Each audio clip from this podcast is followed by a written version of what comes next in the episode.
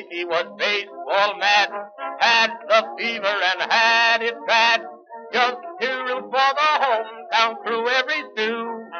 Katie Blue. On a Saturday, her young beau called to see if she'd like to go to see a show, but Miss Kate said no. I'll tell you what you can do. Take me out to the ball game. Take me out with the crowd. The series had been brilliant, an exemplar of our game. Now deadlocked up at 3 to 3, the champion left to name. Game 1 had gone 12 innings before the Giants squeaked it out. Next Peckinpaugh's clutch double neatly evened up the bout. The pendulum swung, the Giants won in Game 3 6 to 4. Then Goslin's four-hit wonder tied the series up once more. In the Apple, Bentley homered, leaving Johnson 0-2, while in Game 6 few Giants hit whatever Zachary threw. So on this day in our capital, Game 7 us awaits. Bittersweet that until spring, 'tis our last day with the greats. You're really gonna lead with a poem? I was thinking about it. Hey, don't knock it, Maxie. It may not be the way I'd intro a piece, but uh, a few lines of verse to top off a column is very uh, de rigueur these days. Well, by all means, lead with the de rigueur. Oh, how tedious the profession of newsprint writer. Yeah? How's that, tinsel tonsils? Well, here you fellows are, sweating and fretting over a sentence or Yes, two. Freddie boy, it's called writing. I call it past its time. Past its time? How old are you, Junior? Old enough to know that people want more than overworded retelling of games. People want to be as close to the moment as possible. In the moment, if possible. Only radio has the power for that, and I bring it to them. Sounds like somebody's a little drunk with power. Speaking of which, you sure you don't want to snort from this hooch, Orville? No thanks, Mr. Dougal. On the job. Dukes, it's Dukes! And you're still a no-go, Mr. God's gift to sports? Much obliged, Dukes, but I don't have the luxury of sitting back and thinking about what happened very slowly, even to stretch the truth. I produce metaphors by the minute, smiles by the second. I must see everything at all times. Almost godlike. Well, I know you're not teetotaling. Much obliged, Do you fellows realize that this is the third year in a row that the World Series will be broadcast on the radio? Say, Freddie, enough with the advertisement for radio already? I'm just giving you a fair warning. The future is fast, and there's nothing faster than radio. And do you know who agrees with me? President Calvin Coolidge, that's who. Why, he's been in office for 14 months, and already he's given two addresses by radio. And word has it, he could be making a statement by radio following this game. Imagine that. The President of the United States talking about baseball directly to the people. President Coolidge may enjoy speaking on the radio, but I don't think he's through with newspapers just yet. And to what do you ascribe that delusion? The fact that I'm interviewing him today during the game, Pa- pardon me? You're pulling our legs. I am not. I am interviewing the president today during Game 7 of the 1924 World Series. Today? Yes. The president. Yes, of the United States. President Calvin Coolidge. Well, it's not like it's Hardy. You. Me. Huh.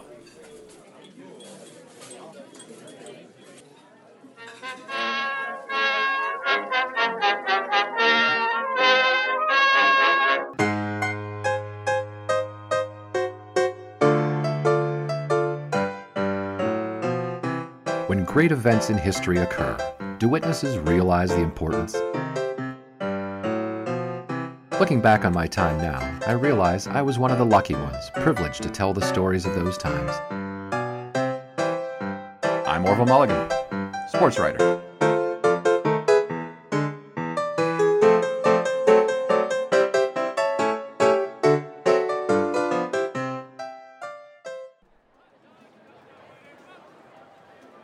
End up interviewing the president? Well, imagine my surprise at reading the telegram I received last night.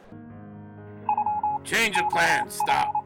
Sit front row with President Coolidge. President Coolidge? Yes, President Coolidge. Stop. Get interviewed. Stop. Arriving tomorrow. Stop. And there it was. I arrived at the president's box honestly the best seats in Griffith Stadium by a fair distance, a solid hour before the first pitch, guessing I'd be early. Instead, this part of the stadium at least was already nearly filled to capacity. Good afternoon, Mr. President. I'm Orville Mulligan, sports writer, Pittsburgh Guardian. Good afternoon, sir, but I was under the impression that Frank Delft would be attending. That was our arrangement. Well, um, gee, Mr. President, he telegrammed me saying that he would arrive later in the game. Did he? Well, that certainly would be in keeping with Mr. Delft's character. Mr. Mulligan, this is Miss Enid Clark, my personal secretary. Pleased to meet you. And the elegant, albeit slightly overstressed lady gazing amorously onto the field of play is Mrs. Coolidge. Now, if you excuse me for this while prior to the ball game, I should like to handle discreetly some matters of state with Miss Clark. After all, if by the grace of taxes levied on worker pay I am privileged to attend a grand game, then I feel all remaining time should be spent in the pursuance of assuring their. And so I whiled away the time before the senators took the field, engaging in a most polite conversation with the First Lady. Good afternoon, Mrs. Coolidge. I'm Orville Mulligan, sports writer, Pittsburgh Guardian newspaper. Good afternoon, Mr. Mulligan. So, what do you think of the senators' chances today? Oh, I'm far too prejudiced in favor of Washington to give a reasonably honest answer to that question. Though I will admit I would feel better if our side's fate were in Mr. Johnson's hands. Walter Johnson, the big train. By season's end 1924, Walter Johnson had played 18 seasons in the big leagues, had pitched in 721 games, and notched 377 wins, and all with the Washington Senators. The old warhorse managed this past season to put in his finest year since 1918, leading the league with 23 wins, 38 starts, and 6 shutouts. For a guy who had an ERA of 2.22 or less in each of his first 12 seasons, Johnson's ERA in 1924 of 2.72 seems no great shakes, but in a sign of the times was good enough to also lead the American League. Not a single Washington backer could fail to be disappointed that not only had the big train lost in both appearances in this World Series, he wouldn't be available to start today. What do you make of baseball in the 1920s? I am of two minds about our game. No fan can deny the excitement created by magnificent players like Babe Ruth, George Sisler, and our own Mr. Goslin, but I do wonder if pitching is becoming something of a lost art. We may already observe the shift. Mr. Johnson will be 38 years old come November, and he's the last of his generation. Gone are Rube Waddell and poor Christy Mathewson. Your knowledge of baseball is outstanding, Mrs. Coolidge. Are you attempting to flatter me? Or are you about to qualify that comment with for a woman? No, ma'am. Uh, to neither. Your knowledge of baseball is outstanding. Full stop, Mrs. President. Well, then, thank you, Mr. Mulligan. You may call me Grace if you prefer, at least until the ball game is through. I don't mean to be so critical of pitchers in our day. I'm sure a whole gaggle of greats are waiting to blossom before our eyes. I find Mr. Lyons quite interesting. I saw him pitch nobly against our lads this past summer. What do you think of Charlie Root? Sadly, my exposure to the National League is limited to newspaper coverage, so I cannot say anything of an eyewitness experience, but the reports are quite interesting. Things were going swimmingly. Unfortunately, this was not to last. Hey, Mulligan. Mulligan! Aw, nuts. If I didn't see it myself, I wouldn't believe it. That really is President Coolidge. Our little boy is all grown up. Gentlemen, stop inspecting me as though I were an exotic bird. If you would like to say something, please do. Pardon me, Mr. Coolidge. My, uh, colleagues in the press corps were surely just curious. This is Max Mackey of the Boston Post. It's an honor to meet you, sir. And Ernie Dukes. Oh, I know this man. Dukes. That's what you like to call yourself these days, isn't it? Or perhaps some new alias. Why, Mr. President. Do not attempt any of your trickery or illegal shenanigans with me, sir. The longer you are in the presence of decent people, the less secure those people may feel about the whereabouts of their possessions, as well as that of their moral decency. Now, please go about your business and consider yourselves fortunate I don't have the officer of the law just over there eject you from the premises forthwith. You see, this is the kind of disrespect for the honest working man is why I voted for Teddy back in 12. Maybe this year I'll vote for La Follette. Come on, Max. Honest working man. That man is about as honest as Kaiser Wilhelm in a poker game. My goodness, dear. You mustn't let whoever that was work you up so. Here's a piece of advice for you, Mr. Mulligan, and not as your president, but as one who believes in ethical behavior. You do best to disassociate yourself with that individual whenever, wherever, and however possible.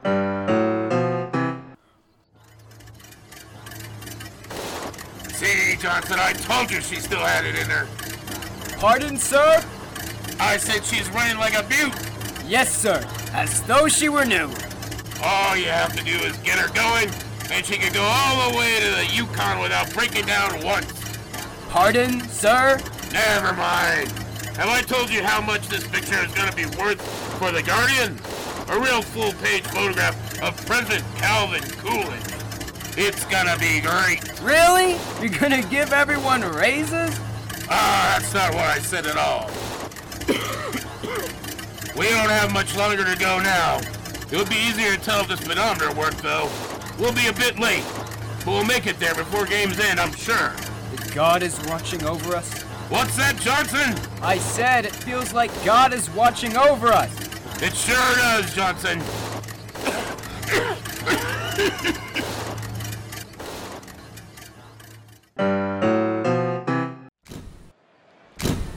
Ever since Woodrow Wilson attended the World Series in 1915, each subsequent presidential attendance apparently demands ever more celebration. It was quite a quick education, witnessing from the other side of the press the obligatory overlong photograph shoots, the talk smaller than small talk among the president and managers John McGraw and Bucky Harris, the endless arrangements necessary for the ceremonial first pitch, etc. ad infinitum. President and Mrs. Coolidge naturally handled it all with aplomb despite their heretofore limited time in the country's brightest spotlight. Nevertheless, they were certainly relieved to be sitting down again, concerned with nothing but whether Virgil Barnes would bring the heat or the bender.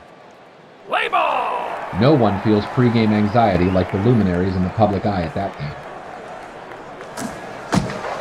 Straight! Well, Mr. President, I'd first like to ask about the upcoming election. Are you confident in your victory? I have been told that I will win the support of a clear majority of electors in the upcoming election. And if that is so, I would thank the American people for their vote of confidence. But I would not hesitate to add my personal distaste for the increasing emphasis on public campaigning by candidates. Consider President Taft. He lost his presidency due not to incompetence or abuse of power, but rather because his support was slowly eaten away by Mr. Roosevelt, a man with superior public speaking skills, who had no vocation, and could therefore afford to travel throughout the country. Coupled with the general sensationalism surrounding elections is the disturbing state of the parties right now. As long as Reconstruction is still remembered, or claimed to be remembered, in the South, it will prove impossible for a Republican to win there. And given the extreme disorganization of the Democratic Party, only in extreme circumstances would one get enough support outside the old Confederacy.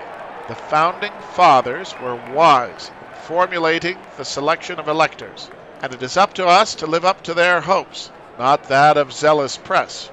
No offense, Mr. Mulligan. None taken, sir. Right then, in the top of the first inning, came the game's first notable and most inexplicable turn. After striking out leadoff hitter Freddie Lindstrom, Curly Ogden walked Frankie Frisch. Suddenly, Bucky Harris approached the mound from his spot at second base, put on his metaphorical manager's cap, and substituted in George Mogridge. Perhaps only one of the 30,000 plus at Griffith that day could discern what Bucky Harris had seen or not seen in Ogden over the course of nine pitches. Bucky Harris. Nevertheless, Mogridge for the Senators and Virgil Barnes for the Giants bamboozled opposition hitters all out of proportion to Mrs. Coolidge's concerns. Barnes had set the entire Washington nine down with three 1 2 threes, while the Giants had managed to eke just a single ball out of the infield.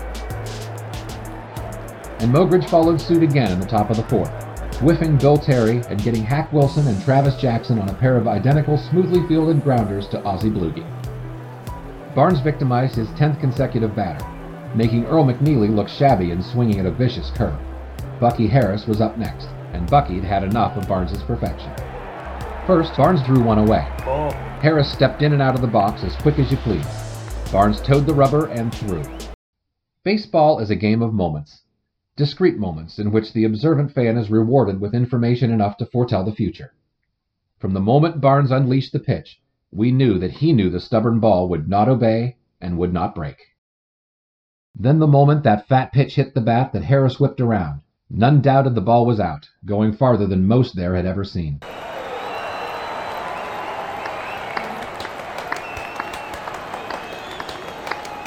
Washington Senators 1, New York Giants nothing. Nice. Very nice. Bravo, Bucky Harris, bravo! How did you come to be such a baseball devotee, Grace? Oh, I've enjoyed baseball for even longer than I've enjoyed watching the strapping young men playing it. Please do not feel it necessary to quote any of my wife's bawdier sentiments expressed during this game. Oh, now, Calvin, no need to play the cold fish. I was just having a little joke with Mr. Mulligan. Uh, didn't you say your name was Orville? Yes, ma'am. Ah, like the esteemed Mr. Wright. His fame certainly took claim of that name, didn't it? It certainly did. But you were asking about my love of baseball. And yes, I dare call it love. I must admit my embarrassment at being unable to recall attending my first game of any sort, but I do know that by the time spring of my freshman year rolled around, I was ready to dutifully support our catamounts in every game, as this was in the days before sports writing existed, you lucky fellow, Orville Mulligan. I summarized the fate of our nine weekly for the school newsletter. And for me, the best part about Calvin's election to the governorship of Massachusetts was relocating to Boston, then the home of two bona fide Major League Baseball teams, and the social cachet to get the best seats in the house. Do I have to ask? You do not. I'm a dyed in the wool Red Sox girl all the way. And you, Mr. President? Having grown up on a farm and later being fully devoted to studies, I did not have much time for playing ball and less opportunity to watch the game. In keeping in touch with the strange innate call of baseball to the American, however, I always felt a fundamental attraction to the game. I even tried out for the team at Amherst, and though I had a certain skill with the ball, could not field to the expected levels.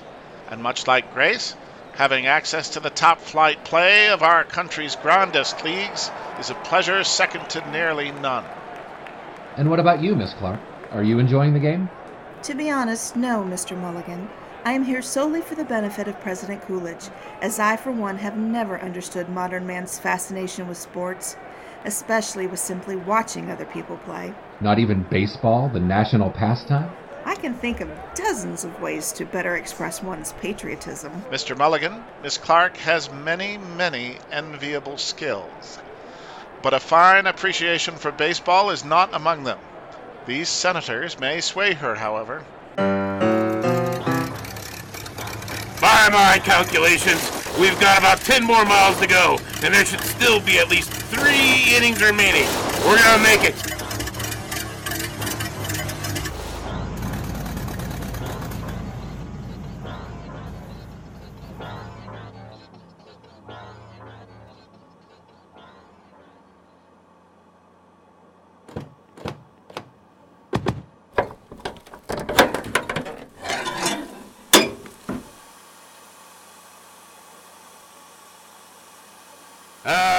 Sure we just need to let her cool down and then everything will be, uh, great. After quite a bit of repair work, probably. Mr. Delft, sir, what should we do? Well, Johnson, it looks as though we're gonna have to wait for somebody to help us out with a ride, or repairs, or to get us to a telephone. But it shouldn't be long. This is the road to Washington, D.C. Somebody will be along in seconds. Uh, perhaps we shouldn't have left the thoroughfare. Mr. Delft? Sir?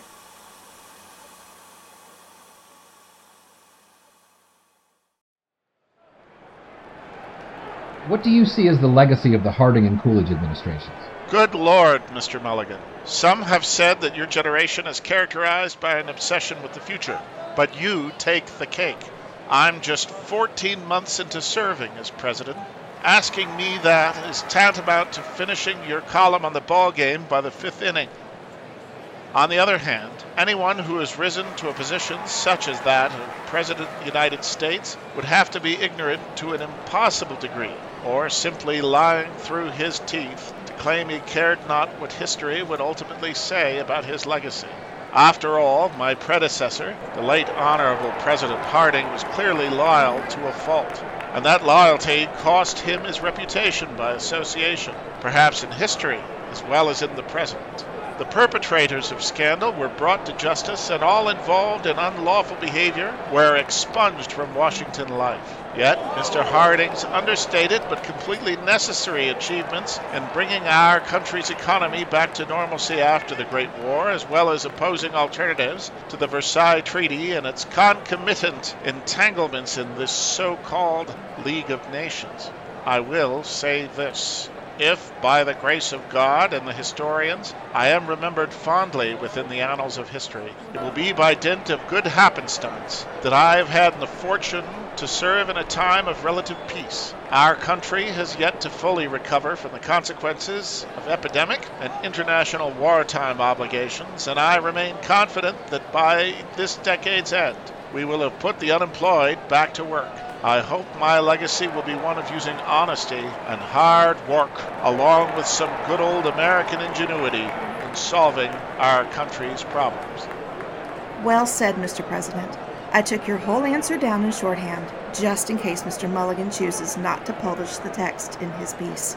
Et tu, Enid? This administration is in its third month of its second year, and you're ready to help write my farewell address? I'll just put it in the file for Indeed. Honestly, I can't understand how complacent any of you are. All this talk of legacies, legislation, and making history is important, but not here, not now. I may not remember exactly when my fascination with baseball began, but I know the why timeliness. For what other human enterprise in our day is utterly free of the bounds of time? What other single endeavor is granted the privilege of eternity to complete? It is magic. But like all magic, baseball only works if you believe in this prime tenet. There is no past before the top of the first inning. The story is written when the last batter falls or the final run scores. Depending on the degree to which you take all this to heart, I'd like to suggest we end talk of history and speculation and of anything outside the pristine chalk lines. Agreed, dear. I would do as she says, Miss Clark. Please do try to enjoy yourself. I would enjoy doing some constructive work. Nonsense. A young person like yourself should enjoy such an aesthetic distraction. If the Coolidges were hoping Enid would become a Washington Senators fan that day, they hadn't exactly chosen an ideal time for the changeover. Mogridge walked Ross Youngs to start the inning. High Pockets Kelly, so named for his outstanding 6 foot 4 inch height and 6 foot 6 if he's not slouching, sent a grounder bouncing between Ossie Bluege and the middle of the diamond. Firpo Marberry entered in relief of the lefty Mogridge, and so John McGraw subbed in the veteran Irish Meusel for youngster Bill Terry. Musel lifted a Marbury scorcher high, high into the right field sky, not far enough to leave the field of play, but deep enough to score Youngs. Giants won, Senators won.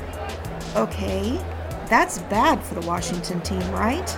Rookie Hack Wilson, who amassed 19 doubles, 12 triples, and 10 home runs in fewer than 400 at bats in the regular season, eked out a single to put runners at the corners for Travis Jackson. Jackson slapped an easy bounder to Joe Judge at first, an easy looking double play ball that Judge muffed. High Pockets came in for another Giant score to make it 2 to 1, Wasn't he supposed to throw the ball somewhere? and another unearned run followed, lowering the volume in Griffith further, as the light hitting Hank Gowdy chopped one for a wicked bounce that fooled Bloomy. Wilson hustled around, and it was Giants 3, Senators 1. Is three points a lot?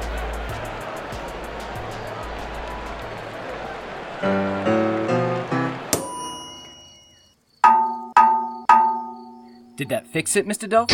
Maybe. No. I've been thinking, Mr. Delft. Maybe this doesn't have to be a complete loss. Maybe we can use the camera to get shots of the countryside. You know, vanishing America and like that. That's not exactly your most lucrative sounding idea, Johnson. Hold on a moment. Well, now, deliverance may have arrived.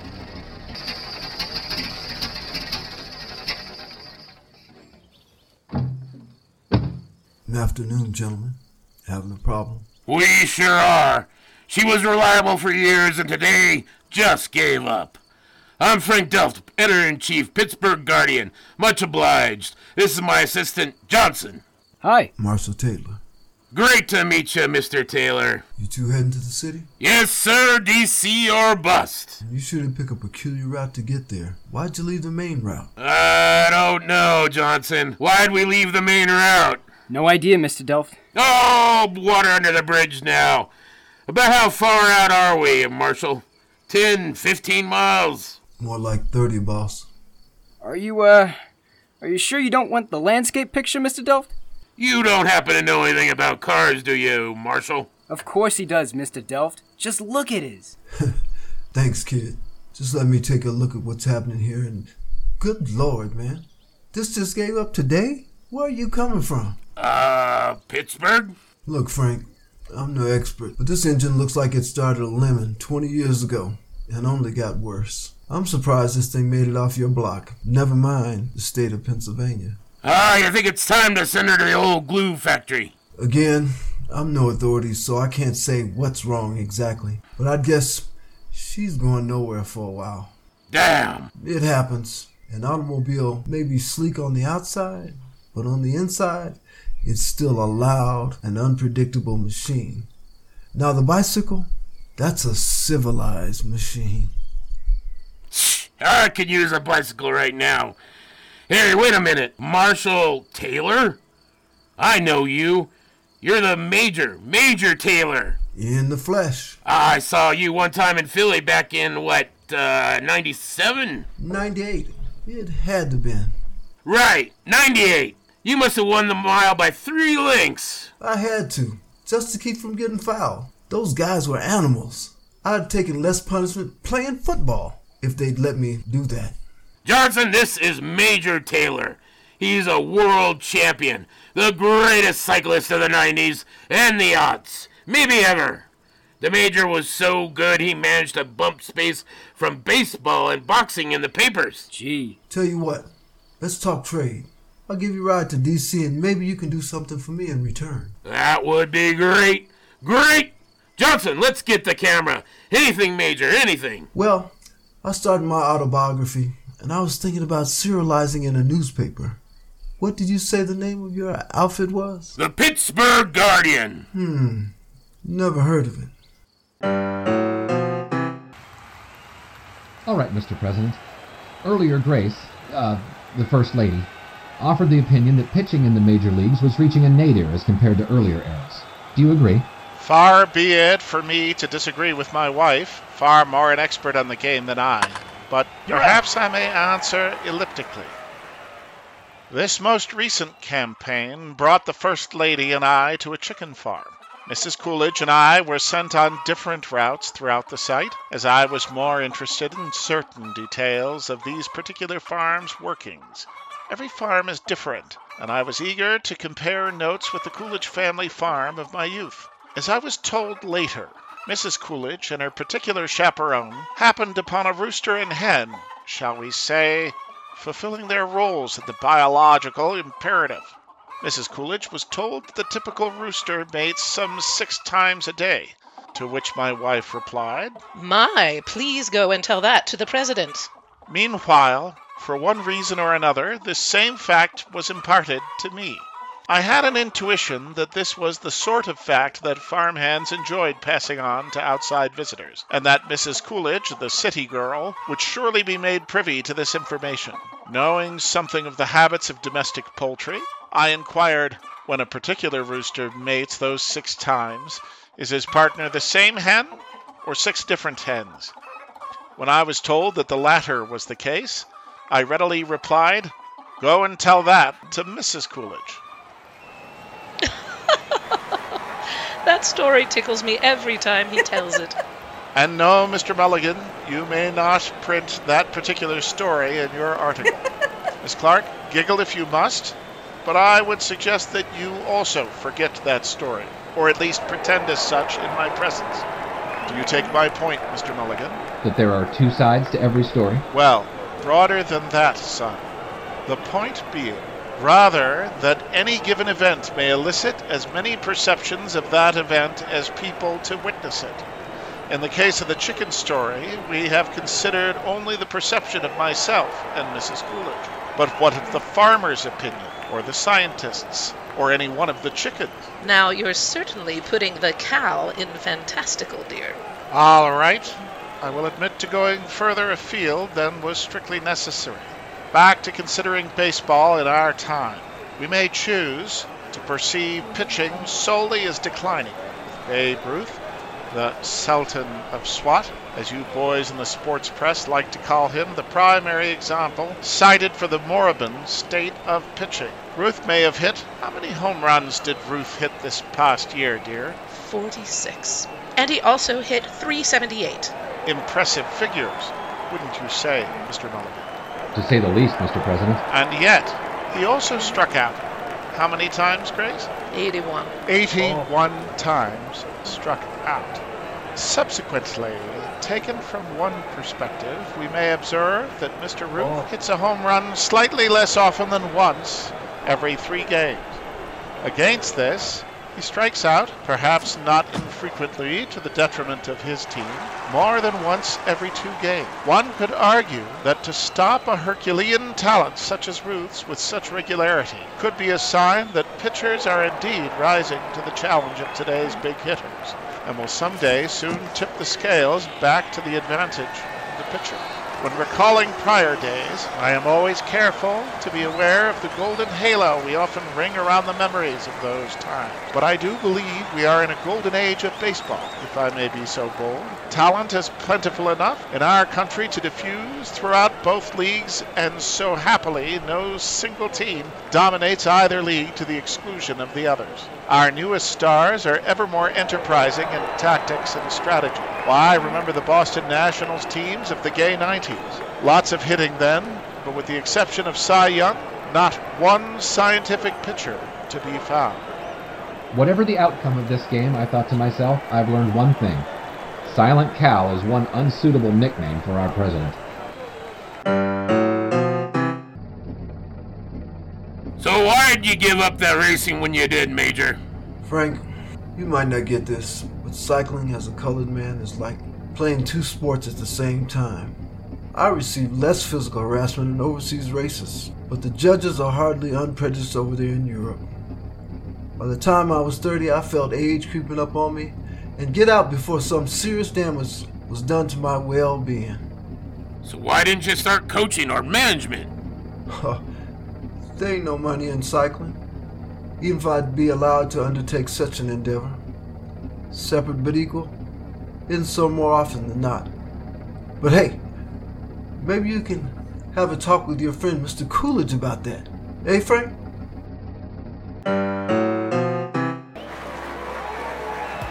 In the bottom of the eighth, the Senators fought back again, but it was a moment between innings that sent the fans at Griffith into a true fervor.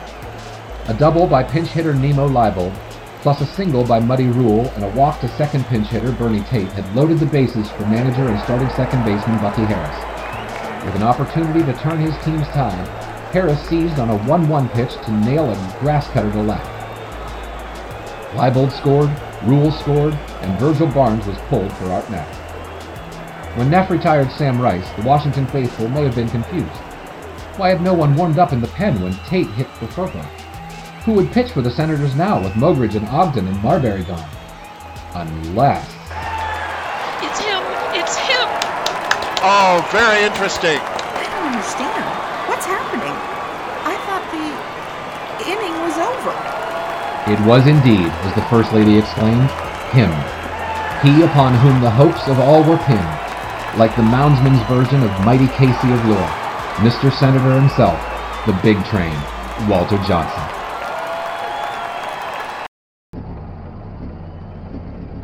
Well, Well, something must have happened if we can hear the park this far out. I just hope it means Washington hasn't won already. We might know if we had a radio. I had an idea for a car radio. Was told it was impractical. Ah, you're better off without it. Radio is a passing fad. Certainly not for any serious pursuit of the mind. Mr. Taylor, I've just gotta say, this car is certainly swell. Well, thank you, son. Though it isn't nearly as fine tuned as I'd like. It's the tops. So much space in the back and it runs so much smoother than. uh. so much smoother. Ah, here it is. Griffith Park. Woohoo! Look at all the cars. If this were Boston, I might spend a while checking some of those out. Good news is the game must still be going. Nobody's leaving. Johnson got Freddie Lindstrom to harmlessly pop up, but Frankie Frisch dampened the hopes of the home fans then with a lofty and powerful yet leisurely and precise hit. In any other park, a home run. This blast by Frisch instead knocked 12 feet off the wall and right. The two second war between Frisch's blaring speed and the length of Griffith's north south axis was no contest. One out, Frisch on third, and bubbled up the unholy thought of Johnson suffering an almost unthinkable third loss in a single World Series. If the Giants make a run, we still get to hit again, don't we? Youngs got a free pass to first to set up for the 10th time in the series a match of Goliath versus Goliath, with the six foot Johnson and his delivery emanating somewhere north of Charleston, facing off against High Pockets Kelly, whose swing starts off the Delaware coast. In their first ever meeting, Kelly sent a Johnson pellet flying nearly out of Griffith in game one. Not this time. Strike three, you're out.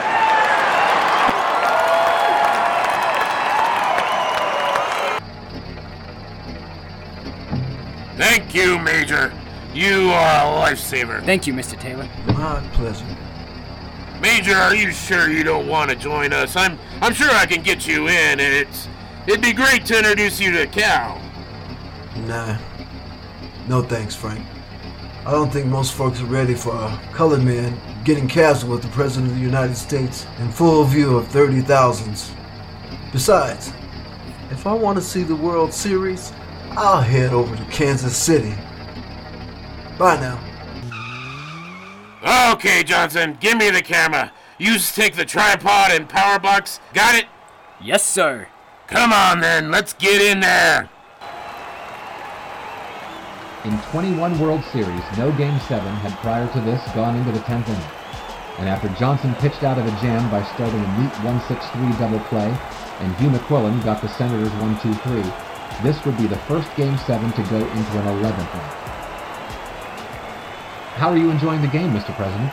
Ah, how could any American fail to be pleased as peaches with this show of excellence today? If the game must run to completion, and the game remains incomplete until the one team wins, what happens when it gets dark? The shadows are lengthening, but there should be enough time yet. On the other hand, this game has been. Mr. President? Well, if it isn't Mr. Frank P. Delft. How are you, Frank? Keeping busy, Cal. Busy is good and business is great. Good for you, Frank. Grace, you remember Frank Delft? Of course. How are things up Pittsburgh way? Just fine. Dandy and flat out great, Grace. And you look lovely as always, Mr. and Mrs. President. This is my assistant, uh, Johnson. We all call him Johnson or Jay. Pleased to meet you, Master Johnson. You've just arrived in time to witness your namesake contribute a few more heroics, we hope. Gee. All right, all right, Johnson, that's enough gawking. Get that camera set up. Cal, by the way, thank you very much for coming through for Orville there. Has he been behaving himself? Uh, well enough, I suppose. what a sense of humor on this guy! As for our arrangement, you know that I do not often partake in wagering, but always try to pay promptly when I lose the bet. You mean you won this interview on a bet? He certainly did, on a bet I advised against. See, Mr. Mullen. Frank and I first crossed paths in Boston back in 16, just after I'd attained the position of lieutenant governor. For one reason or another, Frank became convinced I was destined for greater things. Three years later, he was in Boston to cover the police strike. I'm afraid I did not have the time to spare Frank on that occasion, so he offered what I considered at that time to be a frankly odd proposition. He bet me that I would be serving in Washington before the Red Sox ever made another World Series. of course I bet against the Red Sox. They traded Babe Ruth. Who trades Babe Ruth? And at this juncture, I should interject one of Grace Coolidge's guidelines for life, namely, never bet against Babe Ruth or Calvin Coolidge. And you may print that in your article, Mr. Mulligan. And so this was the payoff? Yes, sir. If I won the bet, Mr. Coolidge owed me one exclusive interview. And if you had won, Mr. President? You know, I'm not sure we ever established that. Johnson, almost ready in there.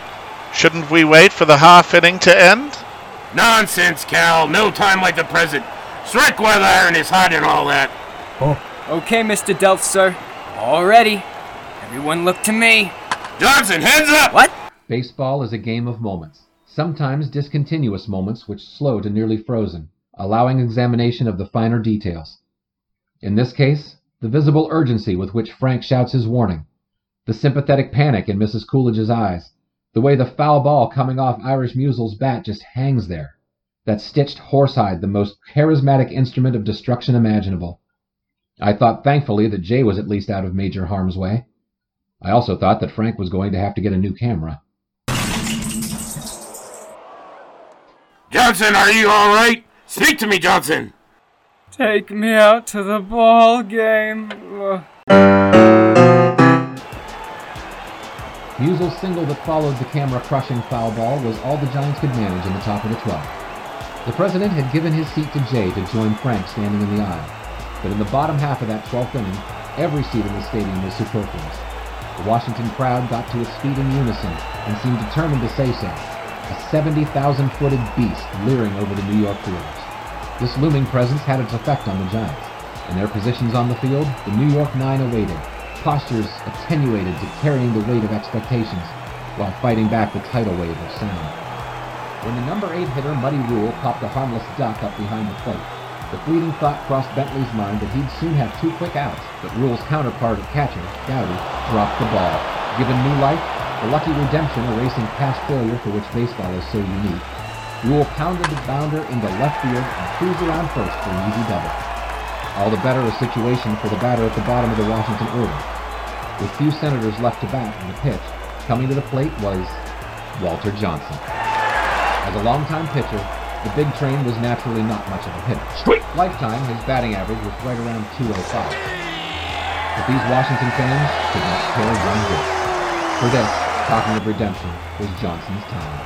Come on, Walter. Johnson struck the ball hard off the infield, confounding Jackson. Ravi. Ball bounced from glove, and the shortstop knew he had no play at first. E6 was the scorer's judgment, and the Senators were ready to literally run home the dagger. It's been said a few times in this World Series already, and here it is again. The championship might be on the line right here, right now, on this very pitch. This, dear listeners, is what baseball is all about. We're in the bottom of the incredible 12th inning, Game 7 of the 1924 World Series. Tie score New York 3, Washington 3. Bentley on second, the big train himself, Walter Johnson, on first, after the egregious error by Travis Jackson, the Giants' second of the inning. The batter is McNeely. He's been a bit of an underperformer in this series, just 5 for 26 to this point. Bentley is on the mound for New York. He's struggling and not getting help from his defense, but the Giants have few options remaining. No game tomorrow notwithstanding. And here's a pitch from Bentley. Baseball is a game of moments. This was one of them. McNeely cracks it to the opposite field. Musila isn't there and he won't get to the ball in time. Ruel is flying around third. Here he comes to the plate. He's in! And the Washington Senators are the 1924 World Series champions! Yay! Bravi! Oh, you senators, bravi! And now, we wait until next year.